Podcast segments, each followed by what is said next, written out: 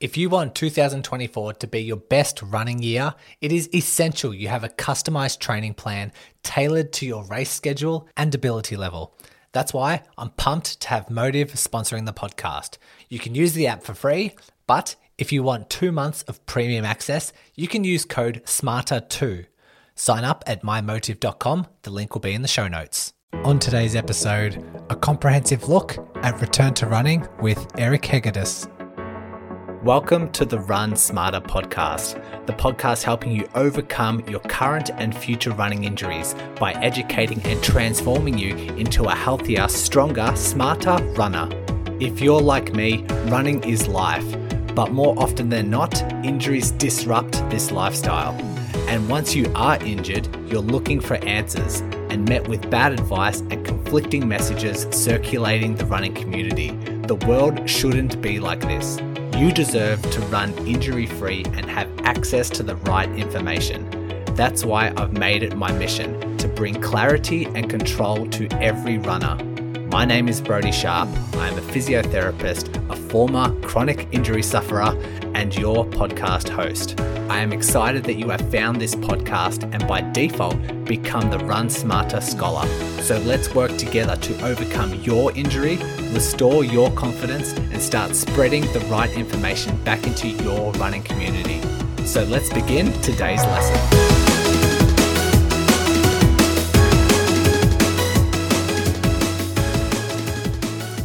Thanks, Run Smarter Scholars, for joining me once again. I have Eric Hegedus on the episode today, and like I said last episode, I was stoked to have him. I was we finished the recording, and I just felt so good that we like I was learning myself a lot of things along the way, which always is a good sign that's a good episode. But I just couldn't find any downtime in this particular conversation with Eric, where it was just a whole bunch of value the whole way through and yeah, really insightful. And I think we kind of just threw ideas off each other and um, different insights and different knowledge from different backgrounds. And yeah, it was just a jam packed one. So, Eric Hegedus is a professor, he is a PT, a, a physical therapist, a clinician scientist, and a researcher. I first found out about him through this Mountainland Running Clinic podcast, and he was what they do on that particular podcast is interview researchers who have just released publications on running, and he was one of the the guests, and his new paper was or is titled "Comprehensive Return to Competitive Distance Running." A clinical commentary, which we'll talk about. It was released 2021 this year, and mainly working around competitive athletes, competitive distance runners, um, but a lot of parables and a lot of takeaways for recreational runners, no matter what distance and what injury you might be facing. And so, very thorough, comprehensive look into how to return back to pain free running.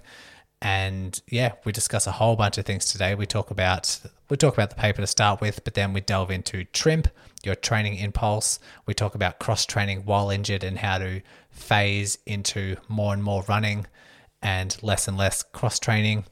We talk about the mindset. We talk about psychological status when it comes to return from injury. We talk about what type of running is appropriate. And then we finish off with some of um, Eric's common mistakes that he sees with his competitive runners when it comes to injuries and um, injury prevention and injury mistakes that they make. It was just jam packed. Like I said, you're going to absolutely love it. Looking forward to bringing it to you. Let's get it underway. Eric Hegedus, welcome to the podcast. Thanks for joining me today. Thanks for having me. What an honor to be on this podcast. Brilliant. Let's let's talk about your article because I actually shared it with uh, a lot of my community. I did like a small post about some of the the best takeaways with this clinical commentary. So the title was "Comprehensive Return to Competitive Distance Running." Um, first, before we get started into the actual content, do you mind talking about how this idea came about and why this particular topic? Uh, yes, um, like like most of the research or clinical commentaries that I make. It came out of it came out of clinical practice. So in my last job, I spent a fair amount of my clinical time working with uh, distance runners and was and again this was now uh, 12 years ago that I was at my previous job uh, in the beginning and uh, I w- I wasn't very satisfied with the standard of care. So, not being satisfied is what sort of stimulated me to move forward.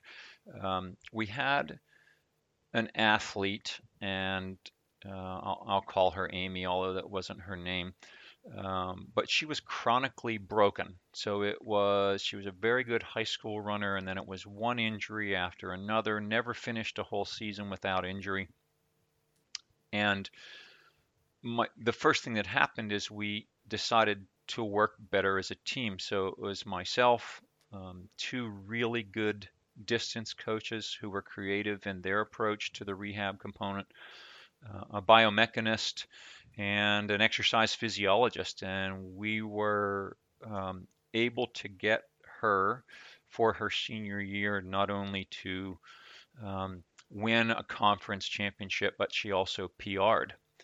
And so we were first of all happy for her, but also maybe a little impressed with ourselves. Of course, that somebody, yeah, somebody who'd been broken for for three years now all of a sudden could compete and and and at the highest level.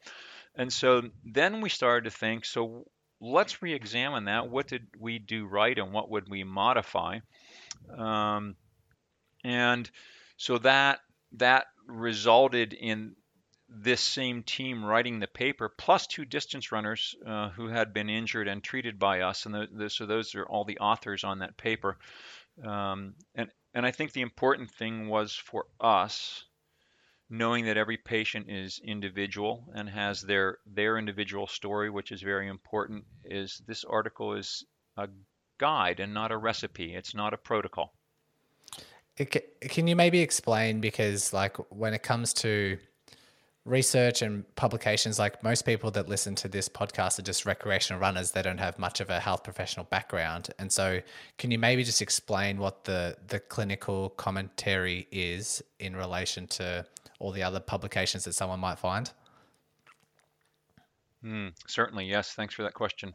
So um, research comes in many forms uh, and, and, and it's even ranked by certain levels of evidence. Um, clinical commentaries are a chance for uh, clinicians who um, have put together a series of clinical observations and have lots of experience with a certain population, and, and in our case, it was distance runners, um, to to make a make to pull together some evidence that already exists, but make a comment about how we think rehabilitation from running should go. And so the, the gap we were trying to fill is many of your recreational runners who get injured will go to a physio. Um, that physio will do rehab, strength and conditioning, relieve pain, improve range of motion, all of those things. And and then when you're pain free, sometimes it is, hey, just go ahead back to running. And then in many cases, and I know your recreational uh, runners have experienced this, but so did our competitive runners, they go back and, and continue to do the same thing that caused them injury in the first place and, and find out that they're re injured again. So th- there's a gap between being pain free and having normal range of motion and normal strength and actually returning to running. Um, and and this this commentary fills that gap. We think. Yeah, I, I do think there is. Well, there needs to be space for these sort of articles to come out because expert opinions are very important, especially someone who's been in working with runners or being in the field for such a long period of time and having the the gift of experience. And so it's having expert opinions, which isn't evidence based. And those who, like I was guilty of it in my early years, just doing everything that's evidence based and everything that's um, like have systematic reviews attached to it. But there, there needs to be somewhere between the two because some aspects of research actually can't be studied that well in a really rigorous double blinded control trial. Um, so it's really nice to find experts like you and your team that have been working with athletes and try these things and uh, find that things really work and then producing a publication to share it to the world. I think that's really important. And I, am going to turn the tables and ask you a question. When you did straight evidence based practice, um, did you find that limiting in some cases?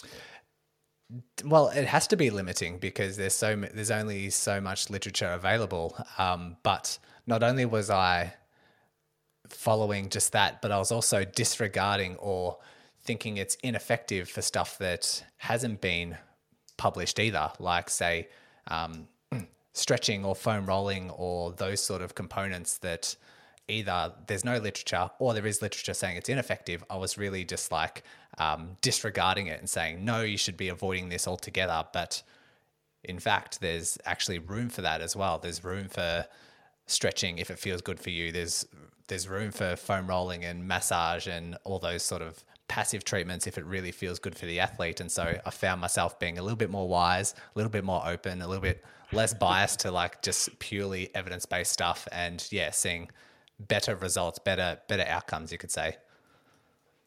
Yes, I think I think we we both come over time with experience to view evidence based instead of uh, a yes or a no, instead of a dichotomous thing that you're either using evidence or you're not. That that that evidence has many layers to it, like an onion that you can peel back and use in different ways if you're creative. Yeah, especially with topics around, say, diet. I have a lot of runners that are like, do more episodes on diet or low sugar or um, what's going to be the best fuel for me to complete a, an ultra marathon. And I'm very nervous because the the science, like the actual literature that's been published, is like you know it, it just varies. It varies for the individual, and so my best mm-hmm. approach for that is just relying on experts who have worked with athletes and worked with and done so many different things and learned along the way to just trust their opinion and mm-hmm. interview them. And that's kind of like my answer rather than me relying on my own beliefs and my own research that I find.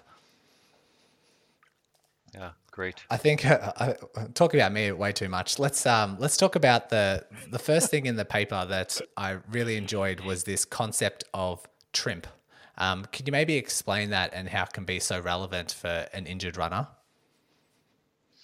Yes. So um, there are many ways to calculate your load um, in a week. And so most runners just say, well, that's that's easy. I, I calculate my load as I ran 15 miles this week.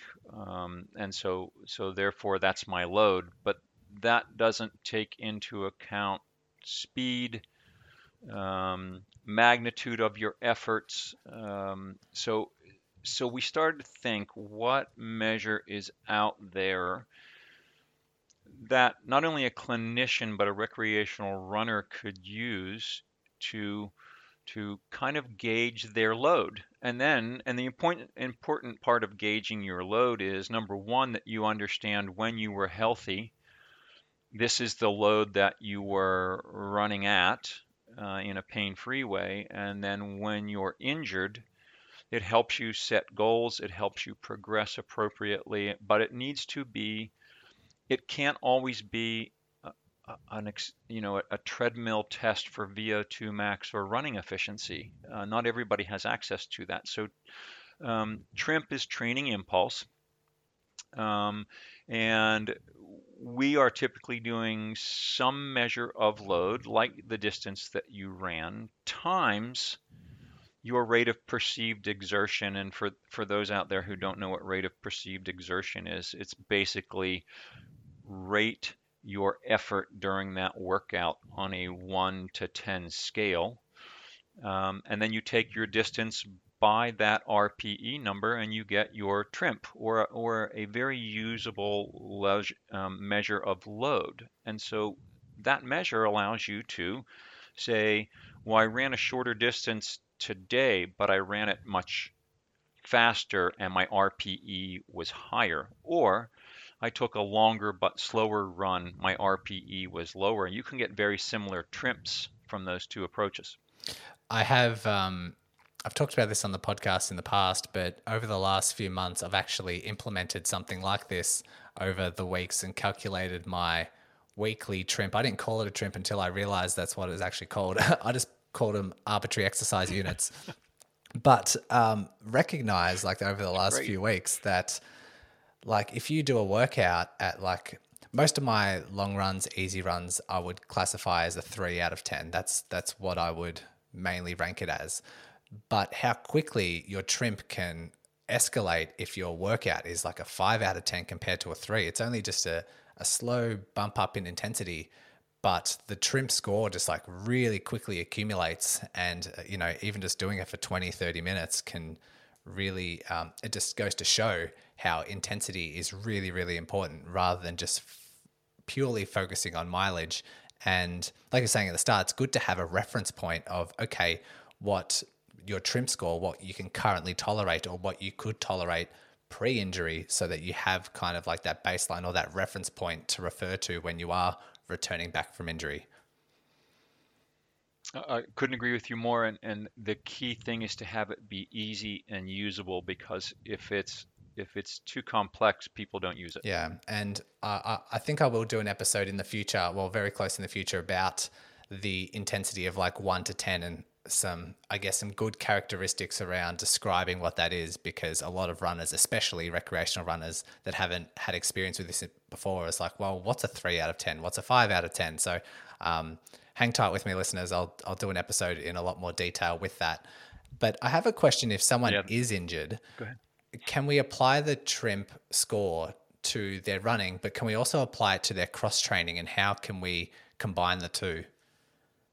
Yeah, great question, and, and thank you for asking that. So I can clarify a little further. Um, yes, uh, you can do you can use the TRIMP when you are doing your cross training. It works on a, a bicycle, a stair climber, a rowing machine, all of those things.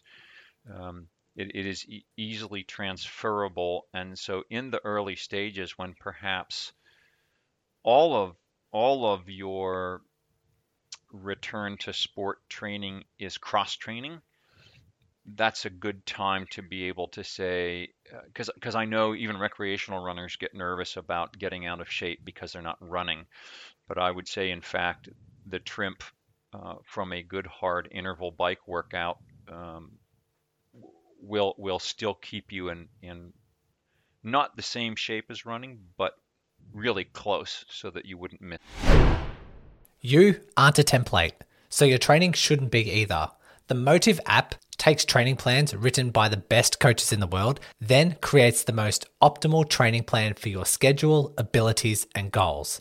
It's such a good idea, which is why it is one of the fastest growing training apps in the world and has thousands of age group athletes signing up every month with a near perfect 4.9 star rating. It will even plan triathlons, cycling events, duathlons, and other events if you're branching away from running races.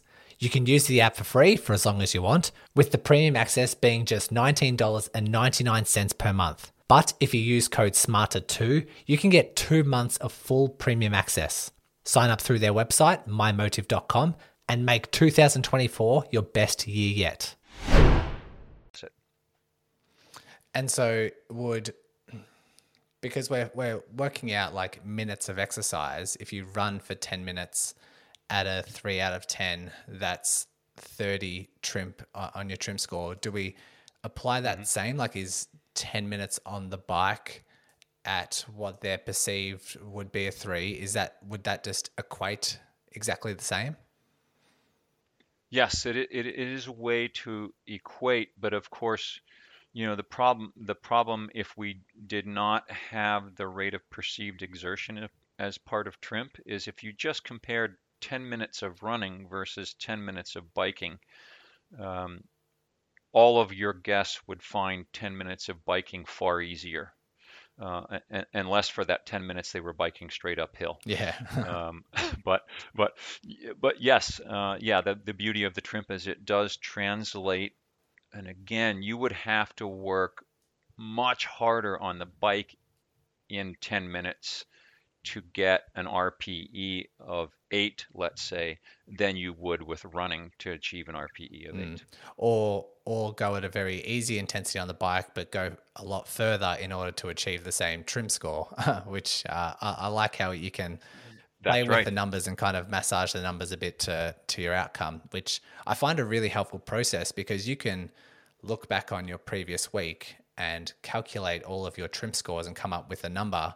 So you're you know eh, you're referring back and coming up with a figure, but you can also re-engineer re-engineer this in a way that you say, okay, I have maybe a run tomorrow, but it's a Sunday and I can only do this amount of trimp. So let's just say like a hundred um, on your score, and so you can actually forecast what your intensity should be and how far you can run in order to make those goals. So you're using this trimp for both the past and also for the future planning, um, which I find really helpful if maybe someone might need a coach in order to, to help them with those numbers initially, but um, can be extremely effective. Yeah, I, I think you're correct, and and uh, actually, the authors of this paper, three of three of us did a study in the past looking at uh, energy energy expenditures uh, a- and foot strike pattern on a curved treadmill as opposed to a flat treadmill.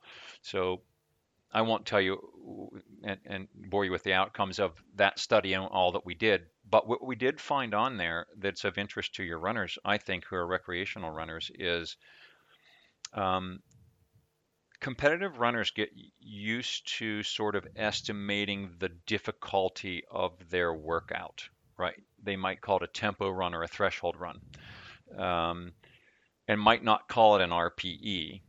But what we found in that study, just as a side finding, was that those people who practice more often at understanding their effort level were more accurate and, and more consistent uh, um, than recreational runners. So all that tells me is recreational runners should be using that RPE scale, and as you use it, you get better at it. Uh, and as you get better at it, then it's a it's a better monitor of your load. Yeah. And I think someone's reference point might be extremely different to, to another runner, but as long as your reference point itself is consistent, then you know you're going to get a consistent number and you, you're only referencing yourself whether it's past and future so as long as you identify okay when i have this feeling when it's this effortless this is a four um, and you just have that as your reference point then you can't go wrong with um, measuring that against yourself, whether it's easier from there or whether it's harder from there. And um, when it comes to, I say, return to running for from injury, like if you have that same reference point, then you, you really can't go astray. You're correct. I wanted to talk about within the the bulk of the paper talks about phases of returning back to running, and so this is for injured runners, injured competitive runners, and it might get to a point where their injury is so severe that they can't tolerate any amounts of running or very very low amounts of running, and so the phase one of um, these phases is just cross training only.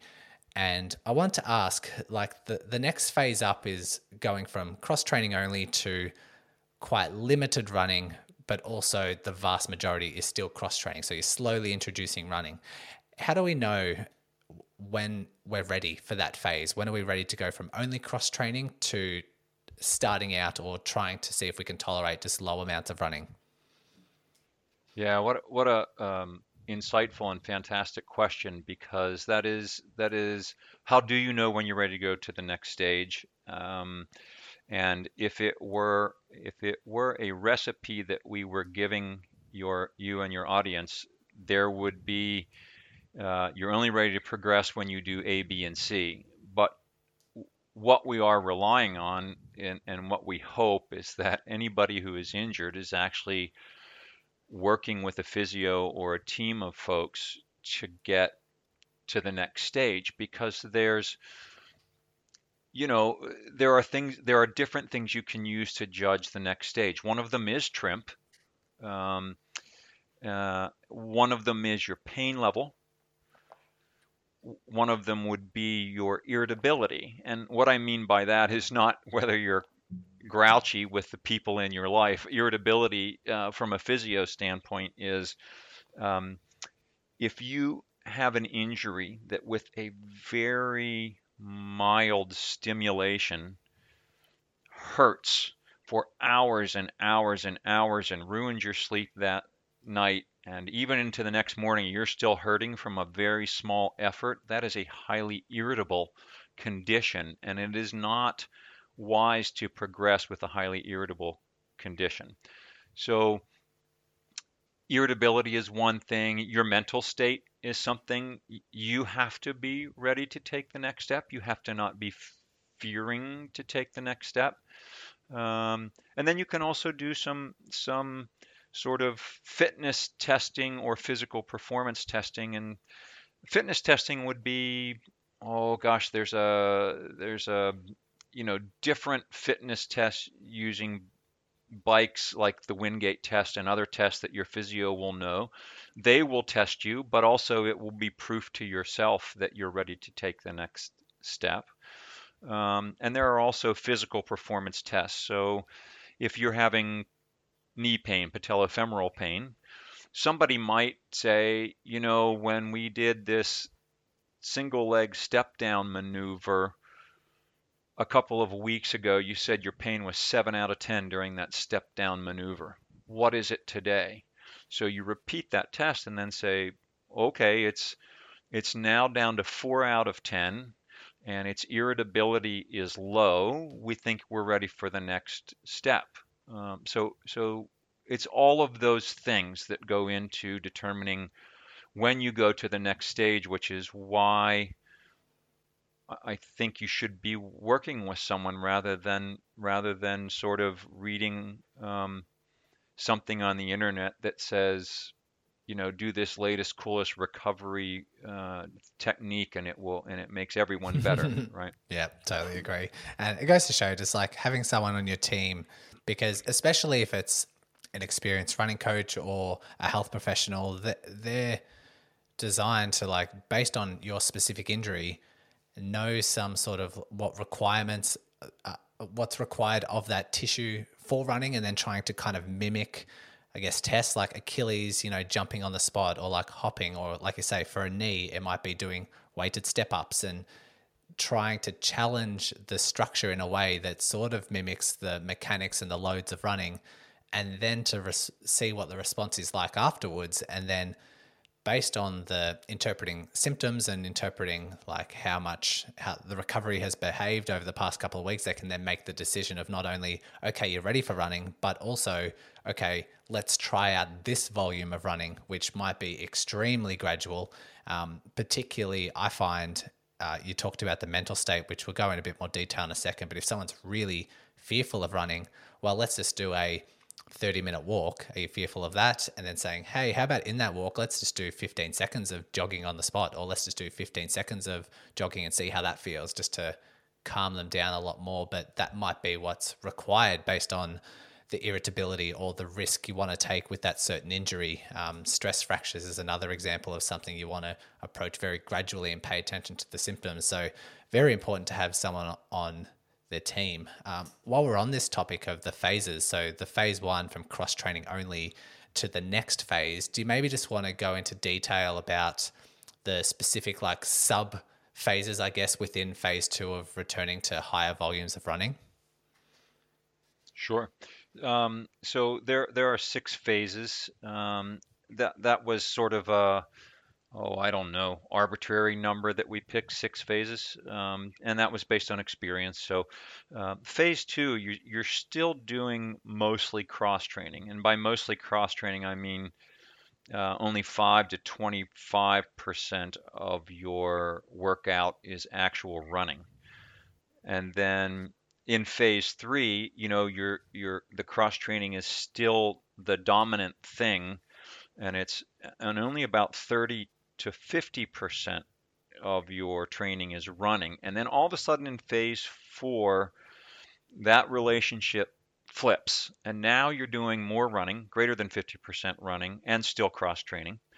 And, and very often in phase four, is when overground running is happening. So when we talk about running in the previous phases, it's we had the benefit of having sort of a weight altering treadmill. So we would use that we would use that weight altering treadmill to in effect change the individual's body weight and not everyone has access to that um, and then phase five is is you're all overground running um, but you're just you're just increasing your intensity um, and and then you know the last phase is you're you're sort of uninhibited and striving to perform again.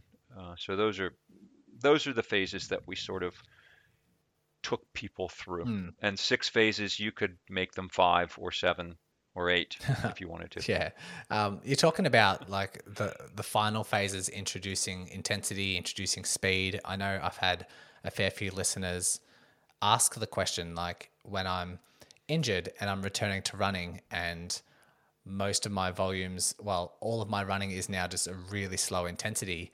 How do I know when I'm ready for speed work? Um, I guess this is where that that trimp concept comes into it because then you can have that intensity. Um, aside from calculating the trimp, is there any other cautious or guidelines um, tips that you might have for someone to who is ready to introduce higher intensity efforts and introduce speed? Anything that you might want to include? Sure. Yeah. So so I would say that if you're working with a good physio, you are as certain that you're ready to do speed as the physio is. And and what do I mean by that? Well, we've already said that um, the way that you progress from one stage to another is hopefully that physio is doing uh, a test, and sometimes they're they're not taxing on the cardiovascular system like a, a single leg uh, hop, a repeated hop for an Achilles injury. Um, but but sometimes it is, you know, I want to on the bike. We are going to do 10 minutes as hard as you can possibly go on the bike, as hard as you can possibly go, and you can do that early on in the phases. And so you are in effect, and I know it doesn't feel like that because you're not running, but you are in effect gearing your system for faster muscle activation and and to get ready for speed running. And so I, I do think that you all along as you're tested, somewhere in that protocol should be maximum effort activities because not only did that does that prove to the physio that your condition's not irritable, that you're getting in better shape, uh, but it also proves to you as the patient that you are are able to do more than perhaps you thought and are not fearful of maximum effort activities. I, I think if that never happens in your rehab process, if you've never done a maximum effort activity on the bike, for example, all of a sudden you get to phase five and you're like, well, everything that we've done up until now has been slow motion. And it, and it should not have been. It should have been if you're doing a stair climber, which you know is no no um, impact at some point you should have proven to yourself that you can go very hard on that and, and trimp is what quantifies very hard Hmm.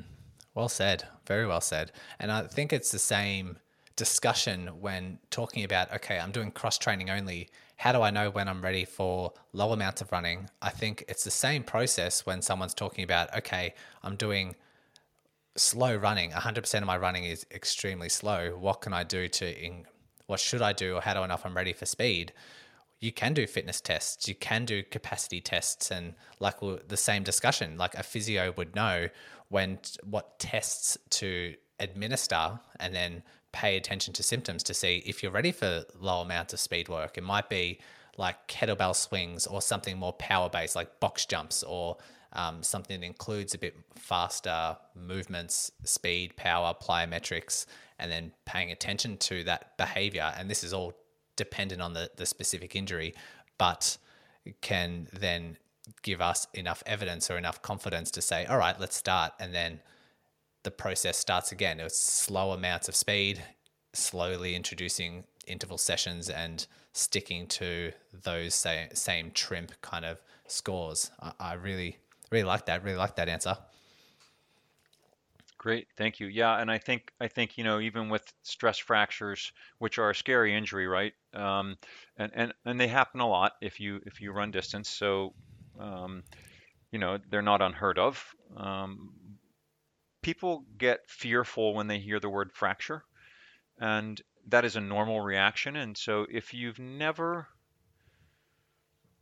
shown that patient, if you've never worked together to see that you're ready to start running, the first run is a very sort of scary thing. But, you know, um, I, I know you wouldn't, uh, Brodie, and I, and I wouldn't either. I wouldn't have someone run unless I could understand that they could absorb impact on that leg without having lots of pain. And so how would you test that, right? You do you do single leg hopping and bounding kind of work to to and and that shows again since you know the patients and the physios are working side by side it it shows both of us that you are ready to accept single leg weight and force into that limb and and not hurt right so it shouldn't it just shouldn't be a mystery that you're ready to do speed if it is a mystery uh, that means that you haven't been tested uh, throughout and, and and you should do that regardless of what phase you call it you should you should be re-examining throughout where you are yeah um, I, I think it definitely shouldn't be a mystery and we, we shouldn't be taking high risks. Like there, there's a way to slowly introduce things to reduce the amount of risk. And uh, I'm curious about the. You talked about the mental state, like someone might be quite fearful returning to whatever next level, next challenge ahead of them, whether it's introducing running or introducing speed work. And I guess for the recreationals out recreational runners out there to understand, what about if they're really strong? What about if they can tolerate running? We're more than confident they can tolerate running, but they're quite fearful. Why is that important? Well, because it, because it, of course, um, and I know you know the answer to this, but thank you for asking me anyway. I do my um, best. You, yes, um, and so that things like anxiety and fear, which are very normal, right? The uh, research, uh, and, and again, I, I would I need to qualify this answer. Research would would say that, that there is fear and anxiety in every athlete after an injury, and those are those are things uh, they they are related to fear of re-injury, um, uh, anxiety about when I go back to competing, will I be as good as my old self? Uh, if it's a team sport, will my teammates see me as the injured person? Will I still have my same skill level? Will I? So there's all sorts of questions that are very normal that that you know, in the old days, we just used to ignore them because he said we, we used to just think, well, physios are responsible for the, the you know the biomechanics and the musculoskeletal issues here. We we don't deal with that other stuff. And then we realized that other stuff was as important or more important than the physical things we were working on because, you know, you can you can be in fantastic shape, a very strong runner, and if we've never proven to you that you are ready to go back and to, com- to compete, if we have never proven to each other that you're ready to go back and do that, your fear of, of movement and re-injury will markedly impact your performance. And and again, the qualifier there is, I think that to be the case, but there is not, oddly, great research in runners about that. It's just not as prevalent as it is in the cutting sports where people tear their anterior cruciate ligament. It's it's an interesting topic. I think we can have an entire episode on this. And if someone is quite fearful, if their injury is ready for running, like if they're strong enough, but a lot of fear exists within them, they might move differently. They might be more tense. But on the other side of things, from what the listeners will know about pain science because I've done a fair few episodes on that. It's one of my particular interests. Um, mm-hmm. acceptable. We do allow acceptable amounts of pain returning to running. It doesn't need to be pain free. It can be like reduced, what we call acceptable amounts, as long as there's no flare up mm-hmm. afterwards and it's recovering back to baseline symptoms quite quickly. But if someone is fearful, highly anxious, those thoughts, emotions actually amplify pain signals. And so it can actually, if we go for a run and it's, if you're in a nice, calm, confident state, it might be a two out of 10, but that might highly escalate if you are very, very fearful because the brain starts to prioritize this as a threat. It starts to, you know, create a lot of perpetuating thoughts and kinesiophobia and all this sort of stuff that really creates high levels of pain. And then it's really irritable afterwards and it's not as successful. And that can kind of perpetuate fear and anxiety moving forward for the next attempt of running. And is there anything that runners can do in order to, if they are one of those really high, highly anxious, fearful individuals, um, is there anything they can do within their rehab to help improve their confidence levels or minimize that psychological side of things? Uh, yeah, so th- there are a bunch of things that we can do, and of course, uh, I, I won't go into this because you've had other episodes, right? There's some good literature to back pain science education. That the you know the physios discussion of pain science um, with with their uh, runner. Um, I, I also think that the testing and the maximum effort things that we talked about early has a I, I hate to call it an inadvertent side effect because I'm so used to this side effect that it's not inadvertent anymore. But what I found was uh, testing and and showing people what they're capable of, so they don't have to guess, reduced a lot of that fear and anxiety. Um, and and and again, having a having an open and honest um, communication with your between patient and physio uh, is incredibly important because it doesn't matter if I think my patient is ready to go to the next phase. If they haven't joined me in that process, then they are likely to have greater reports of pain, uh, movement anomalies that in themselves might cause pain. So there, that's what that's what I would say. Do you have other things that you do clinically?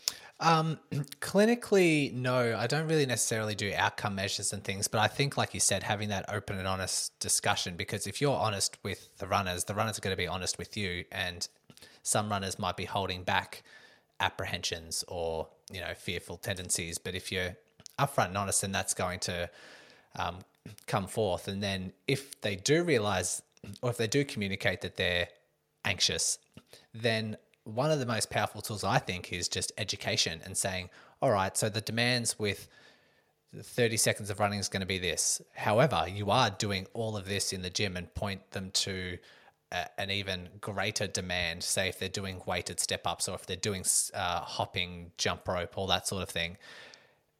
And then pointing to those, the demands of 30 seconds of running is going to be nowhere near what you're already tolerating. And then that can kind of like point them to evidence to help calm down their anxieties and kind of reassure them that way. But if they still feel apprehensive, then just working their way through that rehab ladder, maybe there's there's more rungs in that rehab ladder to help build up their confidence. And I think that's extremely important. Obviously, working with competitive runners like you have is a different story because you have competition and you have a team that you're relying on and not trying to let down your team. There's a lot of psychological factors in there that I'm not used to dealing with, but I'm mainly referring to those who think they're going to flare up their injury or think that they're going to, you know, do more damage or another injury is going to arise and just allaying their fears with education and just building up their confidence that way. Yeah, yeah, I couldn't agree more. I wanted to finish up with any common mis like mistakes that you find runners making or misconceptions that you see within the running community. Um, maybe it is when returning from injury, maybe it's around injury prevention. Um, first of all, we'll start with mistakes. Any common mistakes that you see athletes making?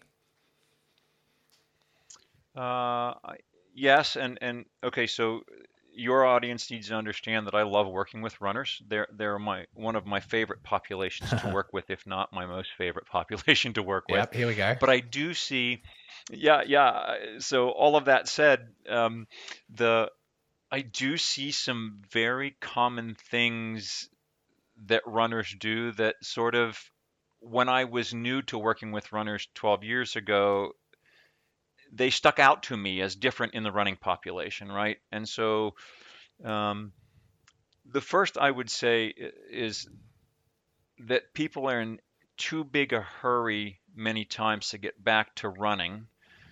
And the first day that they would have a pain free day, they would go out and run 10 miles, even though they hadn't run 10 miles in three months. So in a big hurry to return to running. And I'm hoping our discussion of TRIMP and alternate ways to be ready for a return to run helps a little there. Um, the other thing that I see is I think they believe that when pain is gone, you're better. So that's the other thing. Um, and I think with a good physio, what you're trying to get at is relieving pain, but also to understand the reason why the pain began in the first place. Was it a, a training error? Was it uh, equipment? Was it um, nutrition? Was it is it the way that you move? Are your biomechanics such that every time I return you to running, when you get to a certain mileage, you're going to get a metatarsal stress fracture, right? Um, and you could be pain free now, but if we haven't corrected some of those things, the likelihood that you'll be in pain again is high. Um, I would say the other one, and this is my own bias, so freely acknowledged, way too much use of of the swimming pool and aqua jogging. Uh, I'm, I'm not a fan of either, which I'm happy to talk more about. Uh, doesn't mean I never use it. It means I rarely use it. And then I would say that the final error is, and, and I get this, especially in recreational runners, right? Very often it's your favorite, most fun form of exercise. You want to be able to work into your busy life the ability to just come home, uh, or go out at lunch, throw your shoes on and run. And when you get back, you feel fantastic and you're ready for the rest of your day or you're ready f- for going out that night or whatever it happens to be. But then, if that's what you do, uh, I think you're missing the fact that runners are athletes. And I know that sounds like, why would you say such an obvious thing? Because there was a time when runners were, were runners and athletes were people who played basketball and football, right?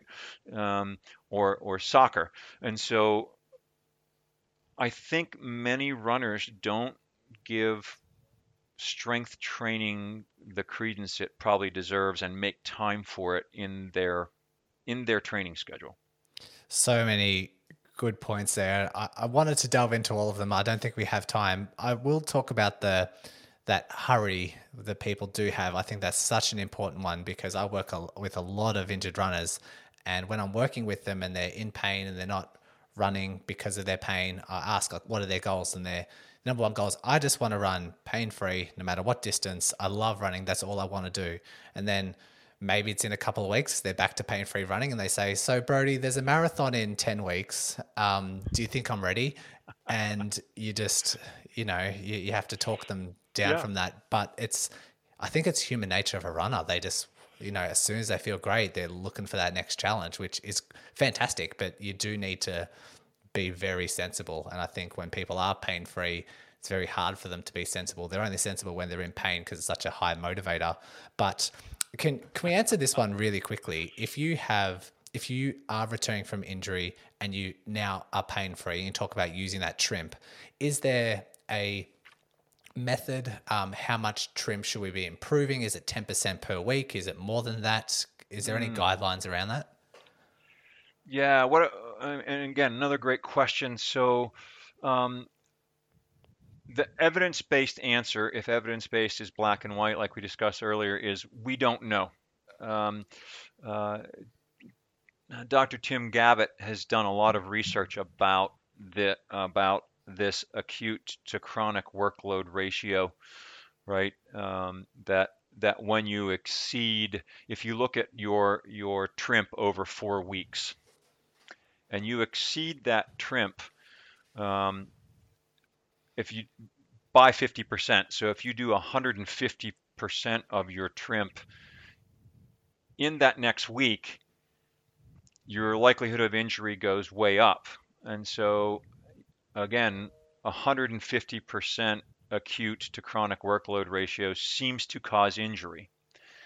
Um, when he made that statement, he did not say that 150% was the number across every single sport because there hasn't been data gathered across every single sport.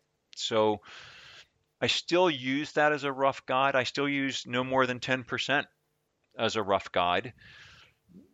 But again, I've worked with some elite athletes that that uh, can handle more than that and have not a not a severe injury and not one that's highly irritable. And so we may progress more. But I, I think if you're looking for rough outline of those out there, I would say um, look at your acute your four week TRIMP and try not to exceed that this week by more than 50%. And then, um, you know, no more than 10% a week.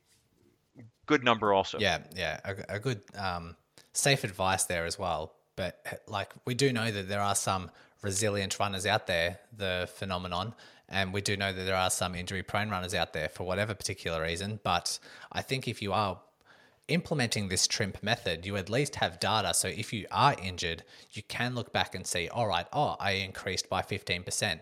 Let me overcome this injury. Then next time, let me not exceed it by 15%. Let me just go below that and stick around, you know, 10 to 12. And you then have evidence for yourself as a runner, as an individual, instead of trying relying on evidence that accumulates a whole bunch of different runners, along with those, say, resilient runners that just don't seem to break down. And um, it's just comparing yourself against yourself. And it's also listening to your body as well. If you try to increase by 15%, and before you get to an injury, if you feel yourself a little bit more tired than usual, a bit more lack of motivation, you just feel a bit more stiff and sore and just not really eager to get out there, maybe that's a sign that you are ramping up too much and you catch yourself early enough before an injury arises, and then you can say, "Look, I don't really respond well to that um, increase, that percentage increase, like other runners might. So let me just go a bit lower than that." I think you're you, it's the best to compare against yourself, and having the the data to compare against yourself is um, the best. And so, calculating that mileage, calculating the TRIMP is probably the best way to do that. And as we wrap up, are there any other final takeaways? Anything we maybe haven't talked about, or any final just messages that you want the listeners to to catch? Well, I think I think there's a future episode here on prediction of injury. So how how does that athlete know when they're teetering on the edge of getting injured? Oh, yeah. That's a whole nother discussion for a whole nother day.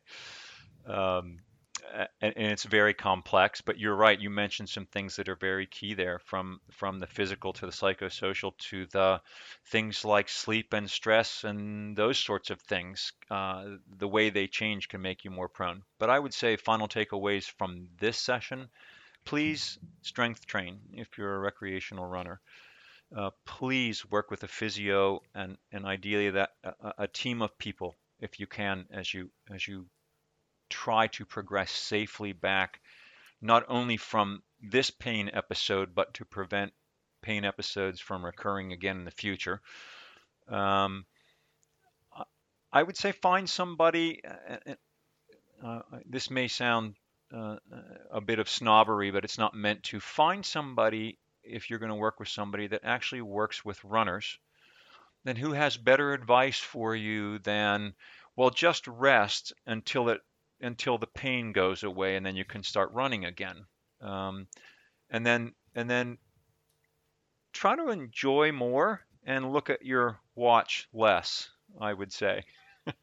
yeah, runners are too hard on themselves these days, and uh, they hold themselves very accountable. They hold themselves to a very high standard. And if you just learn to enjoy, not compare yourself to others, and just love the process, I think it's not only more enjoyable, but your body thanks you in, in the long run as well. I think you're exactly right there. Running is a is a wonderful and a beautiful and a you know exciting sport. Um, running has let me run places where the the beauty was awe-inspiring, and I know it has for you also, and many of your runners out there. And and to miss to miss that beauty because I was worried about being 10 seconds off my uh, mile time just seems like a waste to me.